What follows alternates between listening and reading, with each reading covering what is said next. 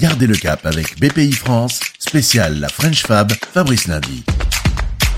Soyons fiers de notre industrie, une industrie moderne. Direction la région lyonnaise, à Saint-Germain-au-Mont-d'Or, au siège de Timonier, une entreprise familiale vieille de plus de 150 ans qui fabrique des machines d'emballage souple, par exemple des berlingots d'eau de javel, pour jus de fruits, des poches médicales. Rencontre avec Sylvie Guinard, sa présidente, une dirigeante fan d'innovation.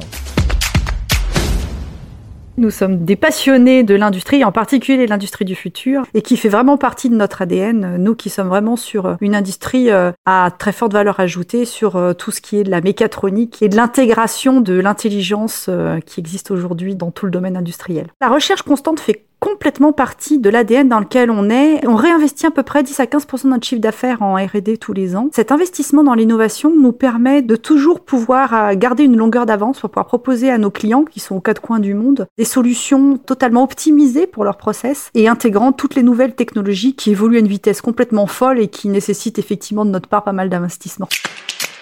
L'innovation, ça passe déjà par un état d'esprit en interne dans l'entreprise dans lequel on laisse la possibilité de se dire tiens, et si on essayait de faire ça, qu'est-ce que ça pourrait donner? Et je dis c'est un état d'esprit parce qu'il faut accepter l'échec, la possibilité de pas arriver à trouver la solution tout de suite, la possibilité d'avoir besoin de boucler, de reboucler, de re-reboucler pour arriver à la solution. Mais en même temps, à partir du moment où on a commencé à rentrer dans cette logique-là, et eh bien plutôt que d'avoir quelques personnes dans l'entreprise qui essayent d'imaginer les solutions et les solutions de demain, et eh ben on a l'ensemble des collaborateurs qui sont force de proposition. Donc on vient démultiplier la force d'innovation qu'on peut avoir dans nos entreprises. Donc si j'ai vraiment un conseil à faire passer à, à l'ensemble de mes confrères, c'est appuyez-vous sur l'ensemble des compétences de votre entreprise et pas seulement ceux qui ont une étiquette euh, créative.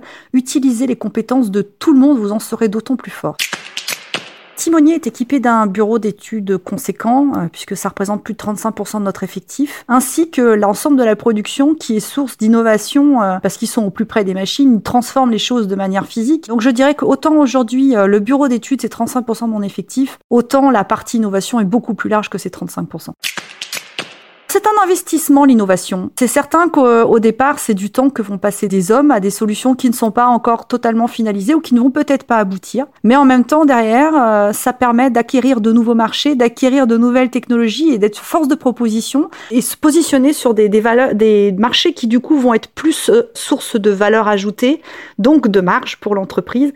Donc c'est vraiment, il faut le considérer comme de la formation. C'est de l'investissement pour l'avenir et généralement, c'est un investissement qui peut être très fortement Aujourd'hui, les freins à l'innovation euh, sont multiples. Le premier, déjà, je disais, c'était culturel dans une entreprise. C'est que ça n'est pas évident de laisser la possibilité à ce que le collaborateur puisse se sentir dans une position où il a le droit d'échouer. Voilà, de dire le droit à l'erreur, ça existe et c'est ça qui nous permet d'avancer aussi. On ressort plus fort de ça. Le deuxième frein, c'est que sur l'innovation, euh, souvent les personnes ont en tête que l'innovation, ça ne passe qu'à travers des innovations de rupture, des énormes innovations qui révolutionnent le monde. Aujourd'hui, la plus grosse partie de l'innovation, c'est l'innovation incrémentale. Donc ça va être de l'amélioration d'un existant ou de venir euh, imbriquer deux technos qui à l'origine ne cohabitaient pas ensemble pour en faire une nouvelle techno avec un nouveau marché qui va s'ouvrir pour pouvoir améliorer l'existant et puis le rendre plus performant.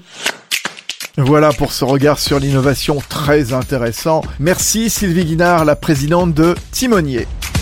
Fabrice Lundi pour garder le cap avec BPI France. Retrouvez d'autres récits et toutes les infos pratiques sur bpifrance.fr et sur les réseaux sociaux de BPI France.